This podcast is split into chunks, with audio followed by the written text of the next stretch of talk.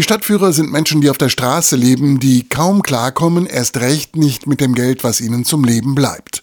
Menschen wie Sven, Alkohol hat sein Leben bestimmt und mit Hilfe der Caritas hat er seine Sucht überwunden. Kein Wunder, dass für ihn die Beratungsstelle der Caritas der wichtigste Ort seiner ganz persönlichen Stadtführung ist. Das war für mich eine wichtige Station hier, die Hilfe, die da angeboten wird, dass man auch klarkommt mit den Anträgen, die man braucht, um halt so eine Therapie auch bewilligt zu kriegen. Street Smart, so heißt die soziale Stadtführung, organisiert wird sie von Claude Engelbert. Er ist Sozialarbeiter der Hildesheimer Vinzenzpforte. Das Ziel der sozialen Stadtführung ist, dass alle Menschen der Gesellschaft ein bisschen mehr von den anderen mal wissen. Es gibt so viele Vorurteile. Wenn aber jemand hier eine Stadtführung mal mitmacht, dann lernt er viel über Bedürftigkeit und wie schnell das alles gehen kann. Man wird einfach toleranter dadurch. Die eigene Stadt mal aus einem ganz neuen Blickwinkel entdecken, diese Idee kommt bei den Hildesheimern richtig gut an. Das ist für uns die Gelegenheit, unser soziales Bewusstsein einfach auch ein bisschen zu schärfen. Total klasse, dass man wirklich über die soziale Arbeit ein Stück informiert wird.